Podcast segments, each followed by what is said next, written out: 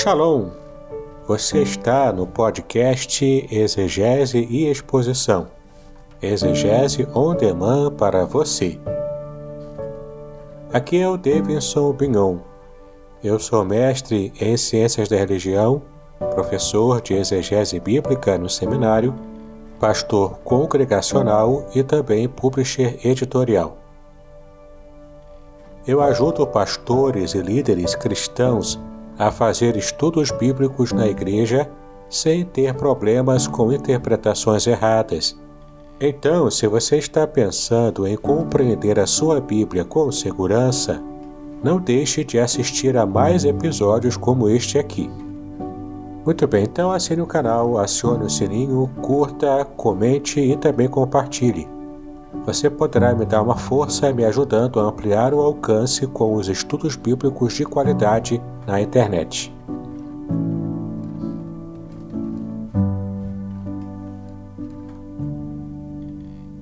O momento agora é para a gente falar sobre o quê?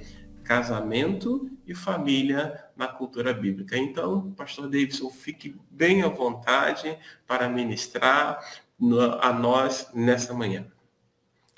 Obrigado, pastor Aderson. Um grande abraço a todos aí que estão nos acompanhando, a, a Sara Kelly também, né, que já está aqui ao vivo, também conosco. Deus nos abençoe a todos. Vou começar compartilhando aqui a tela para a gente retomar de onde paramos na semana passada. Deixa eu colocar aqui. Muito bem, né? Estamos aqui já com a tela cheia apresentando aqui é, onde paramos na semana passada, né? Está, estamos falando sobre o casamento, o segundo casamento de Moisés. E o modo como o, o, esse homem de Deus, esse servo do Senhor, teve dificuldades na sua, na sua vida, né? Devido a, a, ao seu possível segundo casamento com a mulher Cucita. E é, lembrando que está aqui ó, o livro de onde é baseado todo o nosso material de estudo. Lá no final da aula de hoje eu falo um pouquinho também sobre ele, sobre outro livro, que é o livro do Salmo 23, como já temos apresentado aqui né, ao longo desses dias.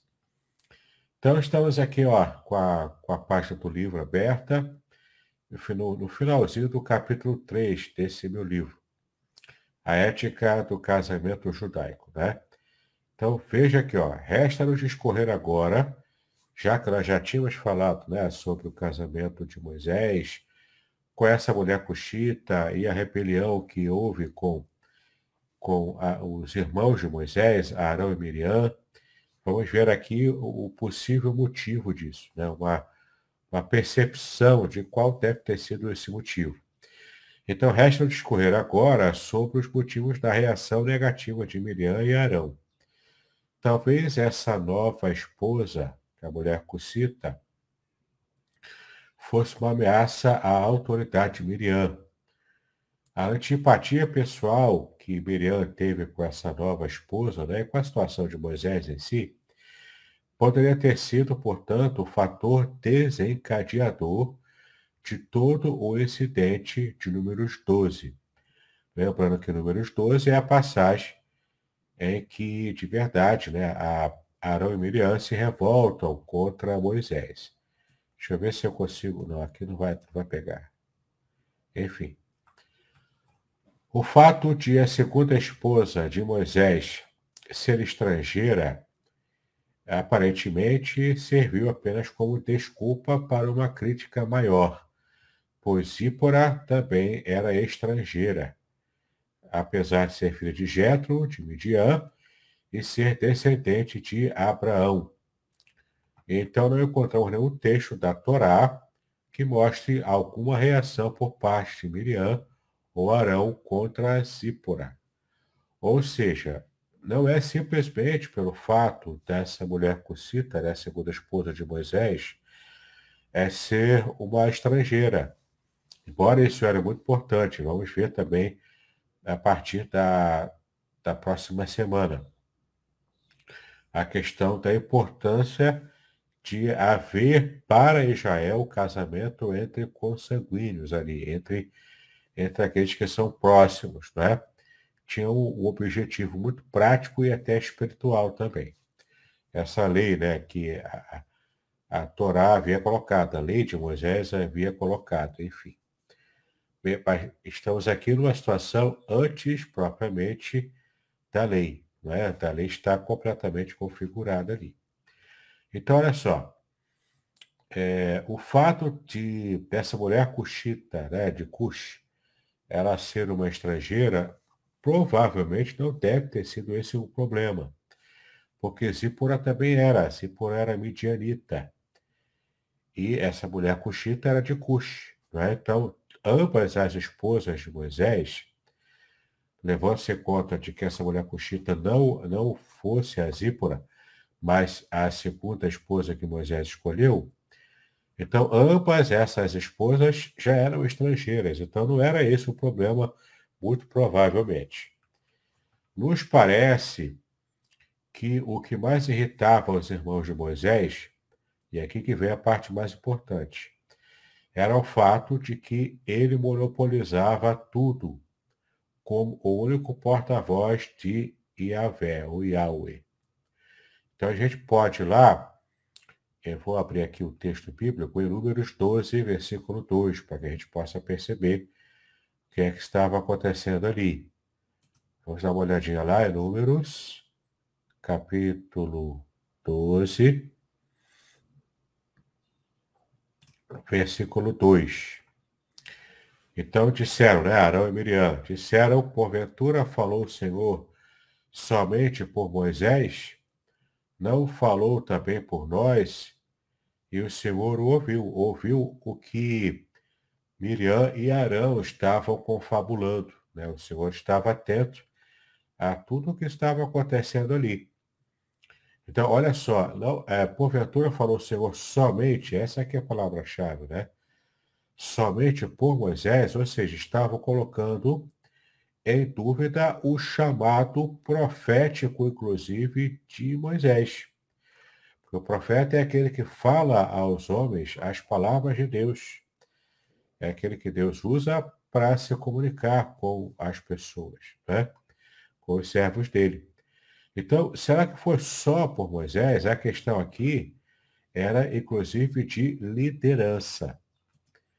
Então, Deus havia concedido a Moisés uma posição elevada na liderança do povo, o que deve ter causado certo mal-estar a seus irmãos. Ou seja, havia uma situação ali em que eles também se consideravam líderes capazes, mas Deus estava trabalhando diretamente, falando diretamente com Moisés. Inclusive, o texto bíblico diz que Deus falava com Moisés cara a cara, como quem fala ao amigo. E não, e não o texto não diz que Deus tratava assim Miriam e Arão. Era apenas Moisés, ele que foi vocacionado para isso. Ora, aqui, ó, Miriam era profetisa. Veja aqui isso, capítulo 15 versículo 20. Êxodo 15, 20. Ó. Então Miriam, a profetisa, a irmã de Arão, tomou o tamboril na sua mão e todas as mulheres saíram atrás dela com tamborins e com. Então, Miriam, ela era profetisa, tinha, portanto, sua importância e também é, era líder, pelo menos nessa parte com as mulheres aqui, né? era líder dessas mulheres. Então, ela estava acostumada a essa posição de liderança antes de Moisés voltar, retornar e, de fato, começar o seu trabalho né, de libertação. Então, Miriam era profetisa, o, o que lhe conferia grande importância e elevada posição espiritual. Veja o que diz aqui Miqueias 6, versículo 4, sobre a importância dos profetas, né?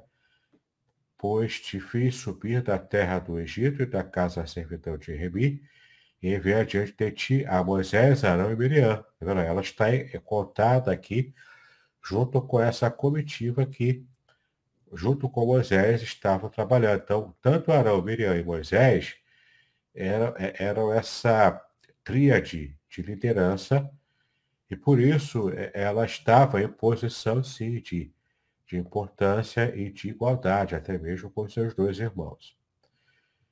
Ela desejava, provavelmente, levar ainda mais a sua posição, especialmente frente àquela nova mulher do seu irmão mais novo.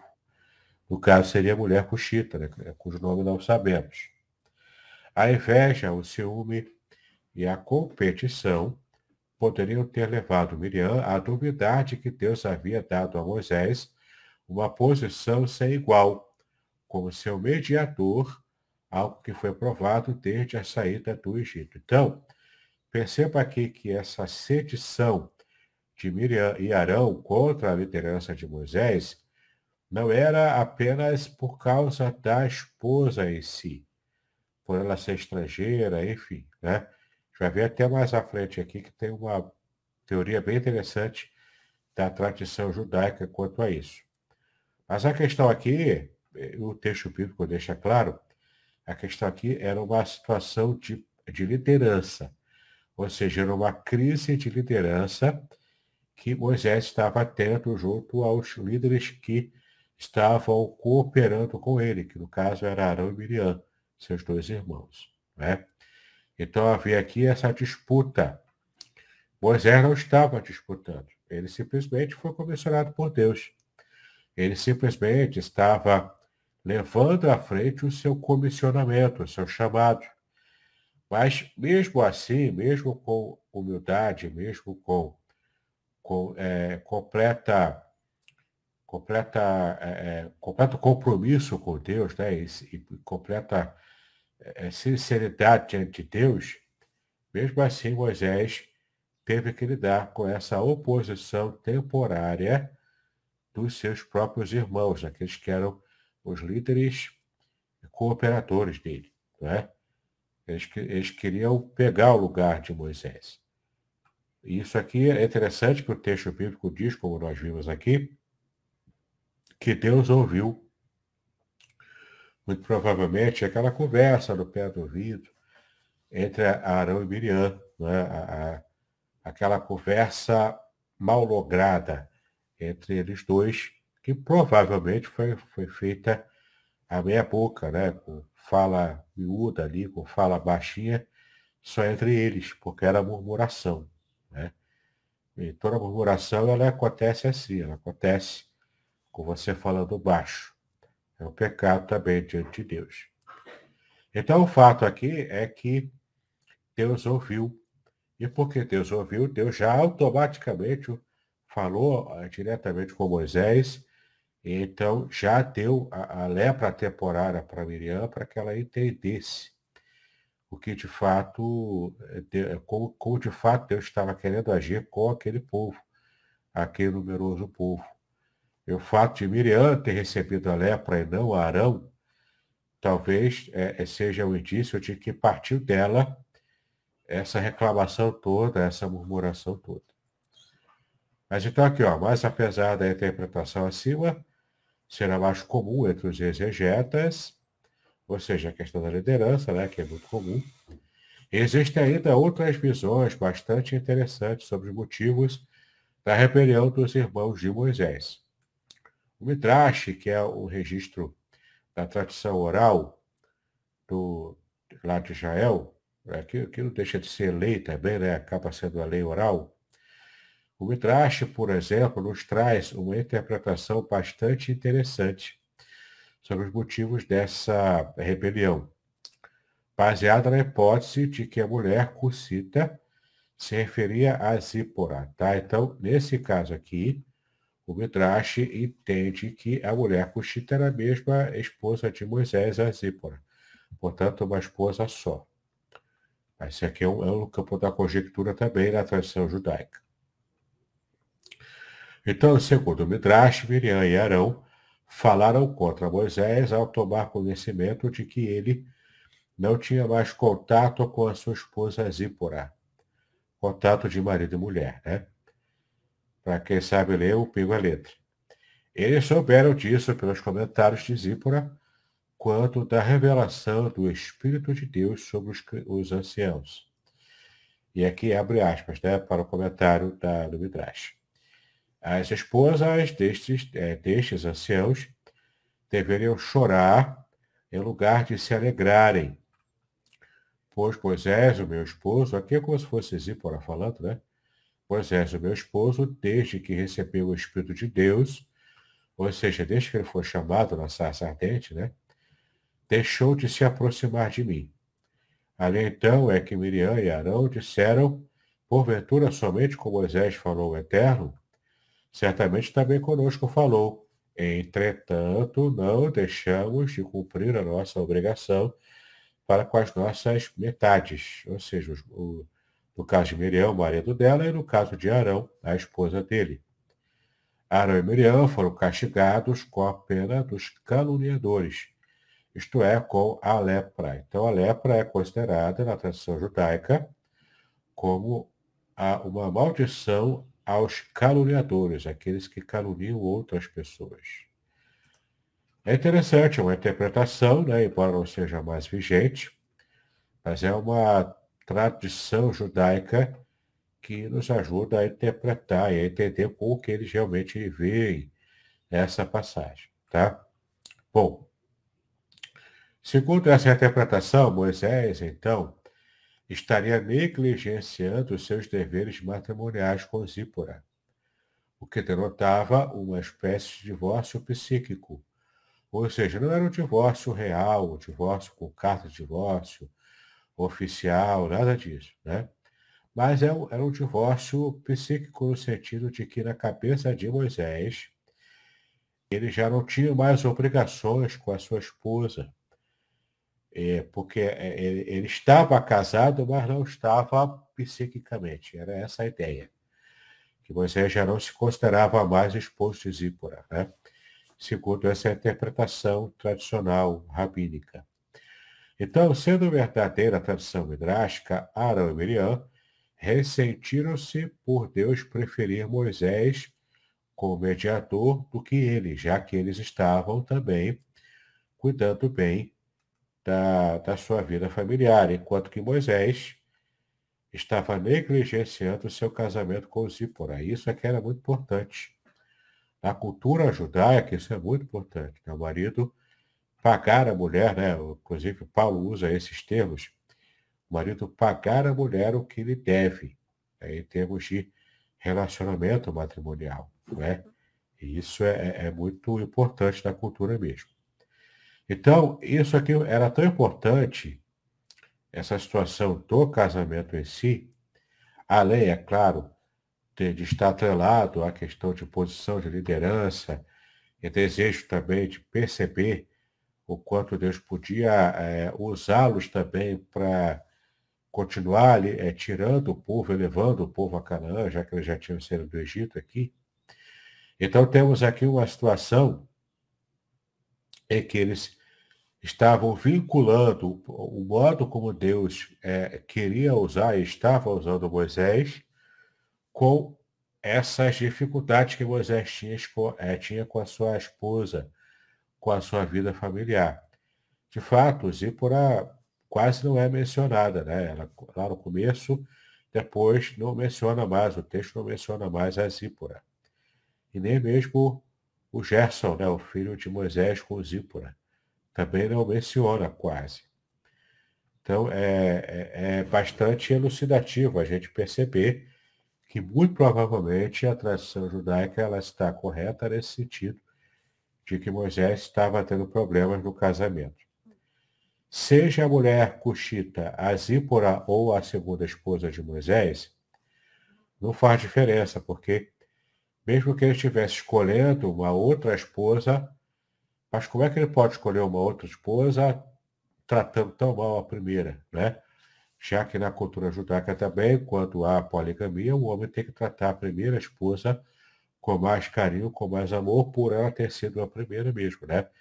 Ela devia, é, ela devia receber essas bênçãos de, por ser a primeira esposa, a esposa mais importante dentro de uma situação de poligamia, que não era é, recomendada, não era encorajada na Bíblia, mas era tolerada, tá bom? Especialmente é, na, naquele período, né, em que quanto mais numerosa a família, melhor para para o homem, né? para, para o chefe da família lá, que era o patriarca, no caso. Muito bem, então, sendo verdadeira essa tradição midrástica de que Moisés estava negligenciando então o casamento com Zípora, a, é, é, Arão e Miriam ressentiram-se por Deus preferir trabalhar com Moisés e tê-lo como principal líder e mediador é, entre Deus e o povo, né, do que eles próprios. Já que Deus também falava com eles e que, ao contrário de Moisés, estavam conseguindo administrar os seus problemas conjugais. O segundo casamento, segundo essa hipótese, seria apenas a gota d'água necessária para o transbordamento da precária situação familiar de Moisés. Então, se Moisés estava negligenciando a sua família, a sua primeira esposa, o seu filho Gerson, se isso realmente estava acontecendo, o fato dele se casar com a mulher cochita, sendo ela uma segunda esposa, só agravou a situação. E às vezes a gente fica pensando assim, né? Até em termos de liderança.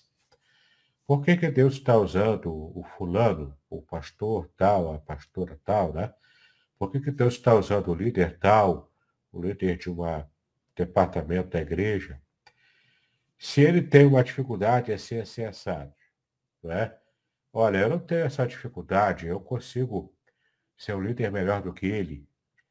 Tantas pessoas, né, eu já ouvi, inclusive alguns irmãos, tendo esse tipo de atitude, de pensamento, que é o pensamento contrário ao que Deus determinou. Pelo simples fato de Deus ter colocado Moisés como líder principal, já era motivo suficiente para você confiar em Deus e saber que Deus sabe o que está fazendo, Deus sabe o que está fazendo. Então, por isso que ele escolheu Moisés. Se fosse para Deus escolher Arão ou Miriam, ele teria escolhido. Deus tem o controle total da sua vida. Então, quando alguém murmura com respeito a uma liderança, seja lá por qual motivo for, essa pessoa está murmurando contra a escolha que Deus fez. Entendeu? Então é muito sério isso aqui. Era tão sério que Deus realmente deu uma punição exemplar para Miriam, uma punição bastante severa, ainda que por um tempo determinado, mas era uma situação severa em que Miriam se tornou uma párea social durante o período que ela estava leprosa já que a situação dela era se achar uma líder melhor, ou seja, estar liderando o povo lá no meio dele né, de um modo melhor do que Moisés, ela recebeu essa punição para é, ter que se isolar do povo. Entende como é que Deus estava trabalhando aqui, com, inclusive com o coração dela, né?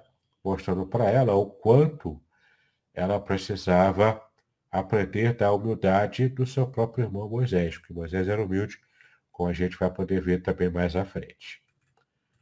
Então, seja qual for o motivo, Miriam não tinha permissão divina para se rebelar contra o seu irmão Moisés. Pfeiffer nota que ela foi a, a instigadora desta rebelião, pois seu nome foi colocado antes do de Arão, e o verbo falar tem uma descendência feminina também. Ou seja, são pistas aqui de que de fato partiu dela essas reclamações todas. Ainda o Midrash, né, que é o livro da tradição judaica, nos diz o porquê de a lepra ter sido escolhida por Deus para punir os sediciosos, irmãos de Moisés, conforme lemos no versículo 12, né, que a gente já viu também. A pessoa punida com a praga da lepra é comparada a uma pessoa morta.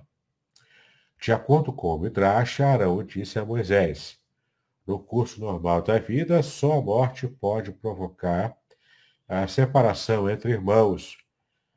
É, mas as leis da lepra, detalhadas no Levítico, nas porções semanais de Saria e Metsorá, forçosamente nos separarão de nossa irmã ainda em vida. Então, essas aqui são porções semanais de leitura da Torá, que é o Pentateuco, né, de Gênesis até Deuteronômio. Então, é, porções aqui, relatam as leis da lepra. da separação da lepra, do cuidado. O sacerdote tem que avaliar, tem que esperar um tempão até ver se ia ficar purificado. Se fosse uma lepra real e, e, e não houvesse a, a, purificação, essas pessoas tinham que ficar completamente isoladas até o resto da vida. E é bom também saber de que lepra na Bíblia não é propriamente a ranceríase, como nós conhecemos hoje. Qualquer doença de pele, qualquer erupção da pele, dermatite, que eu, eu até tenho dermatite aqui no rosto, é, qualquer tipo de doença de pele assim, da mais branda até as mais complicadas, como câncer de pele e a própria lepra em si, qualquer doença de pele era considerado lepra naquele, naquela época. Então, qualquer descamaçãozinha na pele, qualquer coisa, vitiligo também, né? Era tudo considerado lepra, tá? Isso aqui, então, é, faz a gente perceber o quanto, é, quando alguém podia estar com uma lepra, entre aspas, temporária, podia ser uma doença de pele temporária, ou a lepra mesmo, né, a ranceníase de verdade. Que aí já não era temporário, aí é mais real, né, mais permanente. Então, em todo caso, tinha um tratamento próprio para isso. O sacerdote é que, é que analisava e então dizia se a lepra tinha, passada, tinha passado ou não. Né? Como resultado da prece de Moisés, Miriam foi curada imediatamente, sem passar por todo o processo de purificação normal que a lei exigia. A reclusão de sete dias foi cumprida como um decreto divino específico, para que ela e todo o povo aprendessem a lição é, tantas vezes repetida na Bíblia sobre os males causados à sociedade pela língua viperina e a maledicência. Tá? É, na língua hebraica, a expressão que designa essa maledicência é, é Lashon Hara, tá? Lashon Hara, que é língua maldosa, língua maldita, língua maldosa. É assim que é chamada a maledicência na, na, no hebraico e também na própria cultura judaica. Lashon Hara, tá? Apesar de aparentemente faltar com a ética, negligenciando duas vezes a, pro, é, a proibição da Torá acerca da exogamia, a exogamia é o casamento com pessoas né, de outra nacionalidade, de outro país, o que se deu, talvez, por sua intensa convivência com a cultura egípcia, no caso aqui Moisés, teve possivelmente esses dois casamentos com mulheres estrangeiras, por causa da influência da cultura egípcia que ainda estava entranhada na sua mente no seu coração. Moisés, então, possuía como principal característica do seu caráter a humildade. E a gente pode ver aqui, em Números capítulo 12, vou abrir aqui o texto bíblico. Agora o versículo 3, aqui ó. Era o homem Moisés muito manso, mais do que todos os homens que havia sobre a terra. Só que a palavra manso aqui não é manso como nós conhecemos, né? Ser mansinho, tranquilo, fala mansa, nada disso, né? Aqui, esse texto se refere à humildade de Moisés, olha só.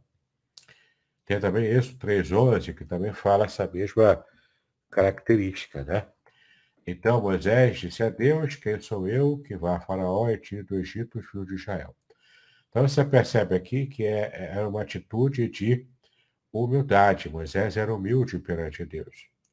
De fato, a Bíblia diz né, que Deus é, resiste aos soberbos, mas dá a sua graça aos humildes. E é muito é significativo para a gente perceber o quanto Miriam foi, essa atitude de Miriam junto com Arão, ela tomando a frente da situação, é, é, isso demonstrou porque Deus é, é, recebeu aquela ação dela com uma atitude de soberba, que é completamente o contrário da atitude de Moisés. Então a gente percebe aqui, inclusive é, de modo muito, muito prático e material, por que, que Deus estava escolhendo agir com Moisés. Deus sabia a intenção real do coração de Moisés e a intenção real do coração de Miriam. Então Deus estava aqui punindo Miriam pela sua soberba, pela, pela sua empáfia, né? De achar que ela era melhor do que Moisés, tá bom? Por mais que Moisés tivesse lá sua dificuldade familiar, a dificuldade era real, mas não impedia Moisés, nesse caso aqui, de ser esse líder que Deus escolheu, tá? Podcast Exegese e Exposição. Exegese on demand para você.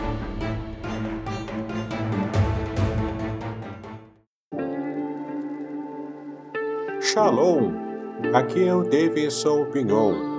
Eu ajudo pastores e líderes cristãos a fazer estudos bíblicos na igreja sem ter problemas com interpretações bíblicas erradas. Então, se você está pensando em compreender a sua Bíblia com segurança, não deixe de assistir a mais conteúdos como este aqui neste canal. A palavra hebraica, aqui traduzida por manso, é a nave, tá bom? A nave, que, significa literalmente humilde. A raiz desse termo é aná, forçar a submissão. Ou seja, é, Moisés era humilde no sentido de que ele foi, ele está completamente entregue à submissão a Deus. Era essa a ideia, né? E, portanto, está completamente entregue à direção que Deus estava dando a ele. Essa era a ideia de humildade. Então, humildade não é aquele, aquela pessoa pobre, aquela pessoa que tem baixa autoestima, né? São duas coisas diferentes. Não confundam humildade com baixa autoestima. Se a pessoa tem baixa autoestima, ela precisa tratar isso com o psicólogo. Isso é uma dificuldade na, na sua psique. Agora, é, humildade, humildade é uma característica boa, é uma qualidade. humildade tem tudo a ver com submissão à vontade de Deus. Isso, esse é o sentido bíblico de humildade, tá? Não é a pessoa pobre, não é a pessoa que é, deixa todo mundo pisar nela. Não, não é isso. Não é isso que a Bíblia ensina. A Bíblia ensina que a humildade é submissão a Deus. Ok? E Moisés tinha essa característica. Já Miriam e Arão provavelmente não tinham. Eles, eles eram volúveis.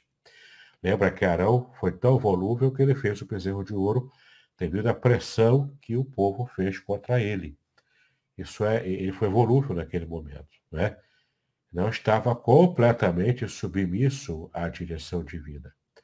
Isso faz toda a diferença. Por isso que Moisés, como líder, ele tinha essa qualidade que era essencial para eh, Deus querer usá-lo. É? Por isso que Deus o escolheu. Então, é, contrariamente a muitos líderes ditadores, Moisés conseguia manter-se humilde mesmo em frente à liderança, tá? E isso é muito interessante porque alguns líderes, especialmente em igrejas em que a figura mais importante é o pastor, igrejas de regime né, episcopal, por exemplo, regime de governo episcopal, é, que o pastor manda, desmanda, e a vontade dele é que prevalece naquela, naquela comunidade, se não tiver o coração humilde perante Deus, ele sofre a tentação de ser um líder ditador. E Jesus foi o nosso principal modelo de liderança. Jesus, ele apresentou para a humanidade o modelo de liderança servidora, ou seja, a liderança como serviço, que está atrelado a essa noção de humildade na liderança, ok?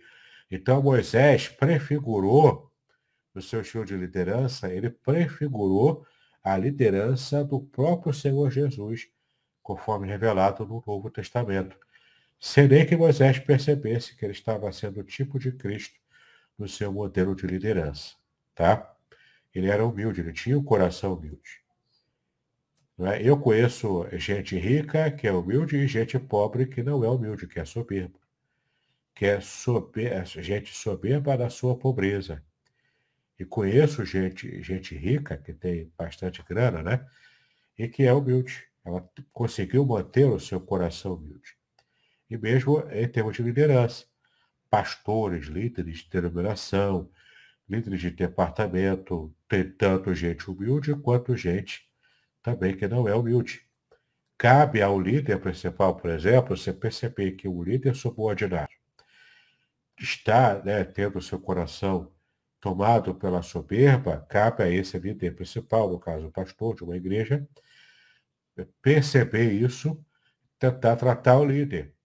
Se não o líder não for tratado no campo da sua postura, né, para ter uma postura mais humilde, ele talvez precise até mesmo ser afastado da sua posição de liderança e dar lugar para alguém que de fato tem um coração humilde, né? E porque isso aqui é um fator importantíssimo é, na, nos valores né, que Deus é, defende e também nos incute né, para que possamos ser líderes assim. Moisés, portanto, foi esse líder humilde. Manso aqui, no sentido de ser humilde, ser completamente submisso à direção do próprio Deus. O líder humilde, ele fala grosso quando tem que falar. Ele disciplina quando tem que disciplinar. Ele não é um banana, né? O líder humilde não é o líder banana. É o líder que é firme, que ele sabe o que está fazendo, ele sabe exatamente para onde vai levar a igreja, mas ao mesmo tempo ele é humilde no que diz respeito à sua submissão à vontade de Deus, tá? Bom, isso agradava muitíssimo a Yahweh.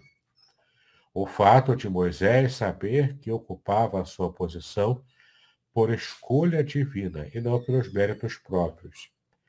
Não que Moisés não tivesse méritos, ele tinha. Ele recebeu a melhor educação da época. Ele, ele estava acostumado lá na corte do faraó, ele estava acostumado a, a, a, a conversar, inclusive, com a nata da sociedade intelectual. Só para os irmãos terem uma ideia, a cultura egípcia era tão avançada na época que ela, ela inclusive se tornou uma cultura, uma das culturas influentes para mais tarde ela influenciar a cultura é, grega e também romana, a cultura greco-romana. Ou seja, a filosofia grega tirou bastante do modo de pensar e da, e da cultura egípcia. Pouca gente sabe disso. Para você ver o nível de avanço cultural que existia no Egito Antigo. Né? Embora fosse, naturalmente, um povo pagão, né? Mas, enfim, Moisés teve acesso a tudo isso. Ele teve acesso ao melhor da cultura de sua época. Então, ele tinha qualidades intelectuais. Ele tinha qualidades até emocionais, porque Deus quebrou qualquer restício de soberba que poderia haver no coração dele, inclusive quando ele matou aquele egípcio. Né? Aquele foi o ato de soberba dele. Ele quis resolver a situação pelas próprias mãos, com a indignação que ele teve inicialmente pela, pelo modo como aquele soldado egípcio estava maltratando o povo de Israel, né? que era o seu próprio povo, o povo de Moisés. Mas o fato é que foi uma atitude soberba. Ele não devia ter agido daquele jeito. Né? Muito bem. Então, Deus se agradava de Moisés por causa de toda essa situação. Tá bom? Ficamos então por aqui com o nosso conteúdo. Agora eu quero abrir aqui espaço para o pastor, é, para o pastor Aderson nos ajudar aqui com perguntas e respostas. Olá, queridos. E aí? Tudo bem? Bom, eu estava aí eu, é, é, ouvindo, né, fazendo aqui as minhas anotações e tudo mais. Eu quero é, pedir a você que está participando, se quiser fazer alguma pergunta, faça aí no chat para que a gente possa ver e perguntar, compartilhar aí com o pastor Davidson. É interessante que o, um dos comentários né, que o pastor Davidson é, nos trouxe nessa manhã falando a respeito do questionamento que fora feito por parte de Miriam.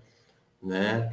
Foi um questionamento voltado para a liderança, mas pelo que eu entendi, e me corrija, Davis, ela também tomou como base justamente o seu relacionamento conjugal. Ela tentou se apoiar, ou fez do, do relacionamento conjugal uma espécie de trampolim para poder questionar algumas coisas. É isso mesmo? Foi por esse caminho?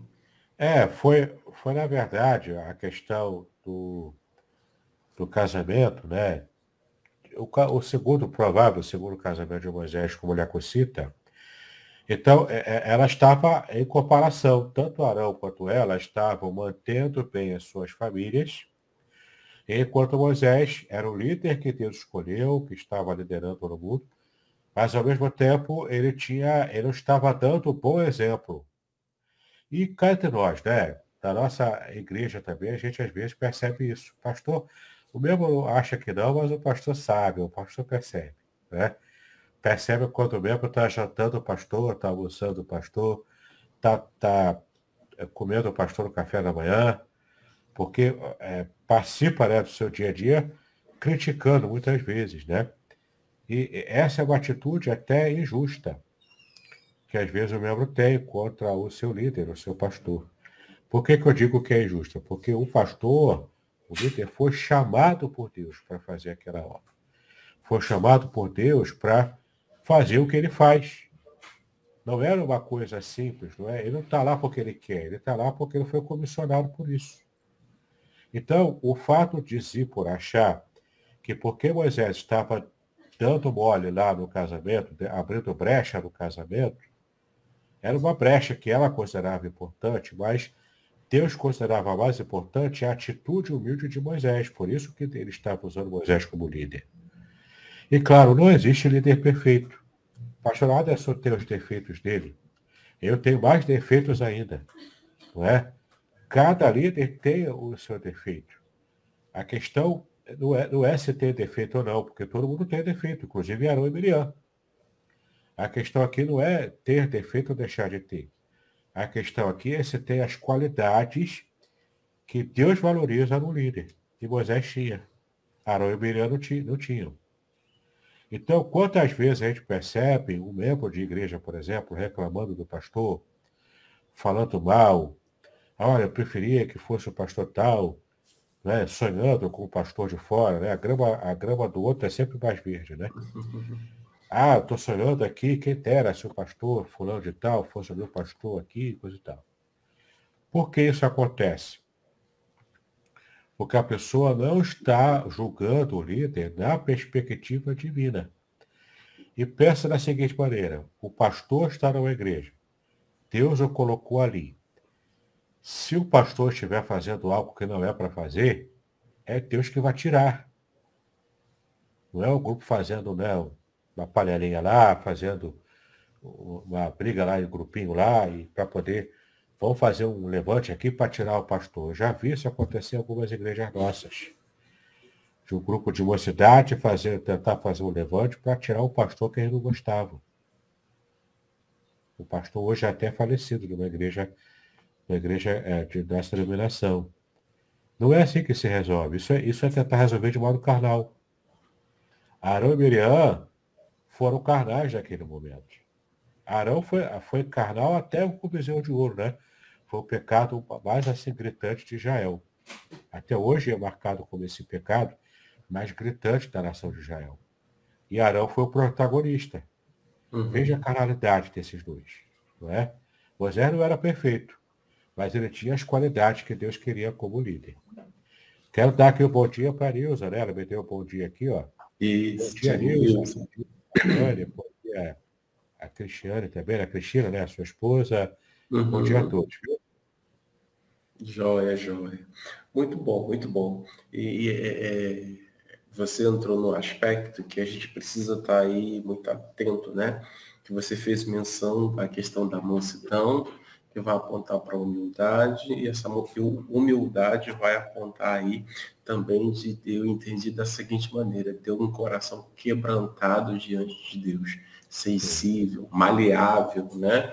Diante de Deus. É uma das coisas que não só os líderes, mas eu acho que todo cristão deveria buscar em Deus esse quebrantamento, ser maleável, né?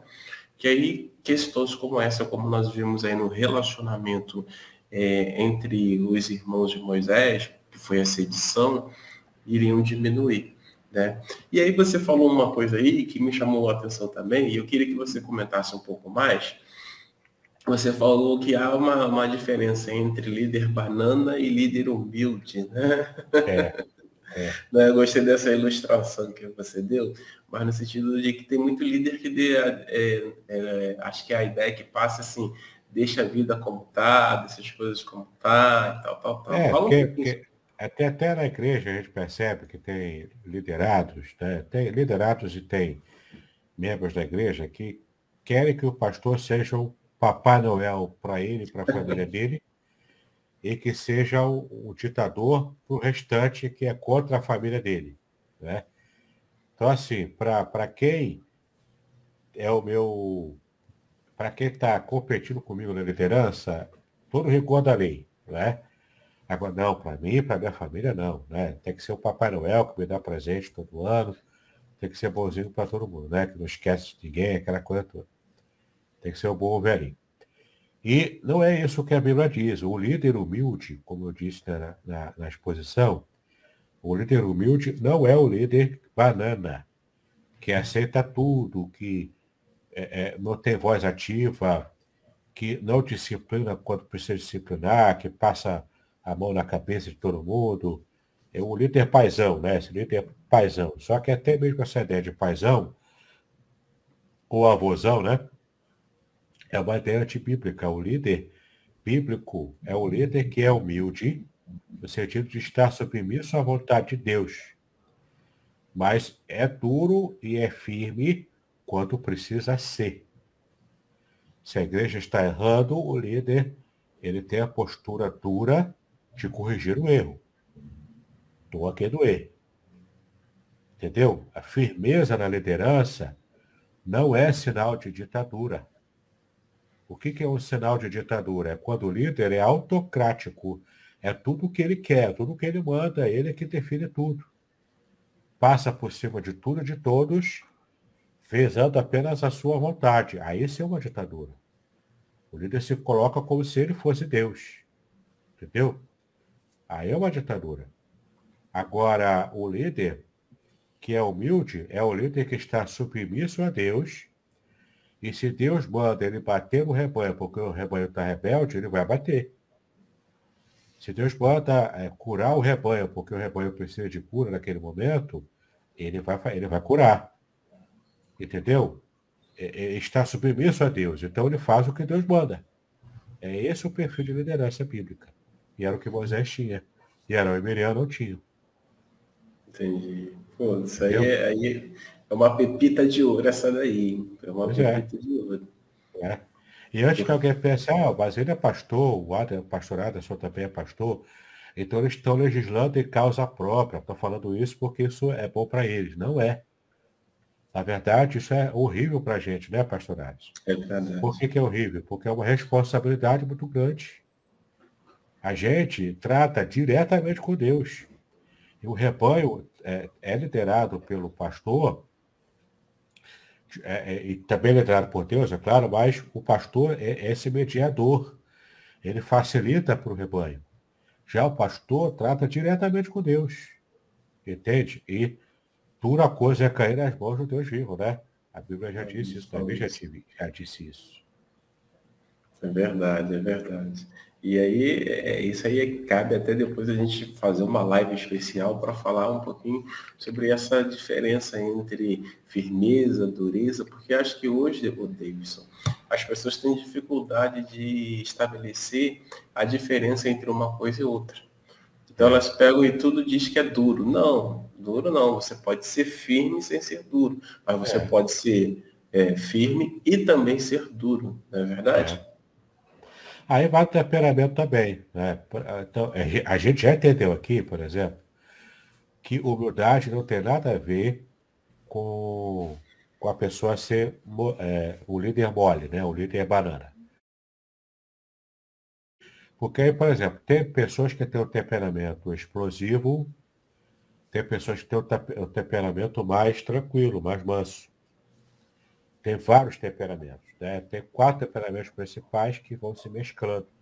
formando outros temperamentos. Tem o colérico, sanguíneo, que são os extrovertidos, e tem o melancólico e fleumático, que são os introvertidos. Então, se humildade fosse uma questão de introversão, só melancólico e fleumático seriam humildes. Poderiam ser humildes. E não é isso que a Bíblia ensina. A Bíblia diz que qualquer pessoa pode aprender a ser manso e humilde de coração, como Jesus disse que era. E que ele disse que a gente precisa aprender dele, uhum. que é manso e humilde de coração. Então, é aprendível. É uma, há uma didática da humildade. Entendeu? E a gente pode aprender isso. Seja de qual for o seu temperamento. Mesmo que você seja colérico, seja raivoso, tipo o seu madruga, que fica sempre rangendo os dentes, né, para a dona Florida, né? Uhum. Mesmo que você seja o seu madruga, você consegue sim aprender a humildade e ser humilde dominando o seu próprio temperamento colérico. Entende? Então, enfim, não há desculpa para que, que nenhuma pessoa. Ah, eu não sou humilde porque eu tenho um temperamento difícil. Não é. Você que não aprendeu a dominar o seu temperamento. Aprenda a dominá-lo, seja qual for o seu temperamento. E todos podemos aprender de Jesus, principalmente, que é esse modelo de líder humilde. Por quê? Porque é submisso à vontade de Deus. Tem um temperamento controlado pelo Espírito Santo. E tem a mente totalmente controlada e submissa a Deus. Esse é o perfil do líder que Deus quer usar. É verdade. Aí talvez alguém esteja pensando assim, puxa, mas o que, que isso tudo que eles estão falando no dia de hoje tem a ver com casamento e família? Tem a ver porque a liderança do casamento, a liderança da família repousa sobre quem? Sobre a figura do pai, né? E sobre a figura da mãe. Elas meio que né, se alternam aí ao longo da caminhada. Então, isso que o David está colocando aqui, desse primeiro momento aí a respeito é, de Moisés e seus irmãos, é de suma importância para nós. Né? Exercermos uma liderança é, dentro das nossas famílias, dentro do nosso casamento, dentro do nosso relacionamento, conforme Moisés exerceu. Ele foi humilde, ou seja, ele estava submisso à vontade de Deus. Aqui... Por isso, inclusive, pastor Aderson, é, é uma ponte muito importante de família com liderança. Por isso que tem famílias que estão se desintegrando. Porque o objetivo de Satanás é atacar a família. Por quê? Porque a família é projeto de Deus. Uhum. É o propósito de Deus para abençoar a nação e o mundo inteiro. Então, quando Satanás atinge a família, com líderes fracos, com maridos fracos e ausentes, homens que estão cada vez menos másculos, e, e, e a sociedade está forçando a barra aí para para colocar homens afeminados. Para que isso? Para acabar com a liderança da família. Para desintegrar a família na base da liderança. Quando consegue fazer isso, a família, famílias desintegradas formam uma sociedade fraca. Fácil, portanto, de Satanás dominar. Uhum. Entendeu? Então, é por isso que é de sua importância nós, como cristãos, especialmente nós homens, né, chefes da casa, a gente que foi determinado por Deus para sermos é, é, é, esse cabeça do lar, a gente precisa ter uma postura firme de liderança na família. Não é baixar a cabeça para tudo, porque veja bem, o exemplo que a Bíblia mostra de uma mulher que dominava o marido. Jezabel dominava uhum. Acabe. Foi o pior rei que Israel experimentou. Foi o pior rei da história de Israel, porque era o rei banana. Era o rei que não conseguia ser líder. Dominado pela mulher. Uma mulher pagã ainda por cima.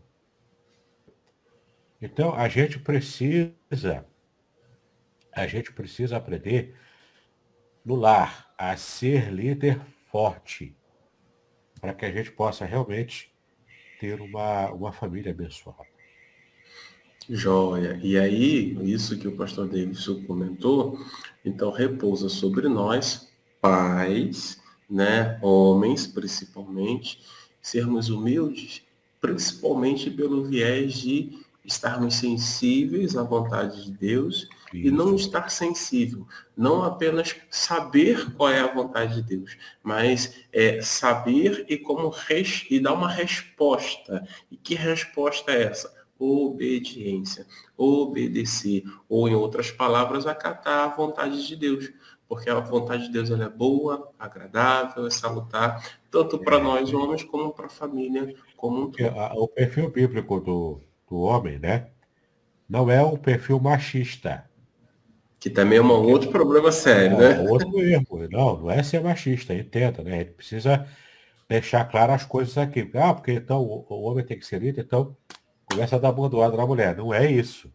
Por, pelo amor de Deus, né? Não interprete errado. Não é o perfil machista, esse não é o perfil bíblico. O perfil bíblico é ser firme, ser é, firme e ser duro quando necessário, mas ser amoroso, ter que amar a esposa como Cristo amou a igreja. E como é que Cristo amou a igreja? Dando a sua vida por ela. É se, integra, é se entregando totalmente. É estar de corpo, alma e coração no relacionamento. Entendeu? Amar de verdade.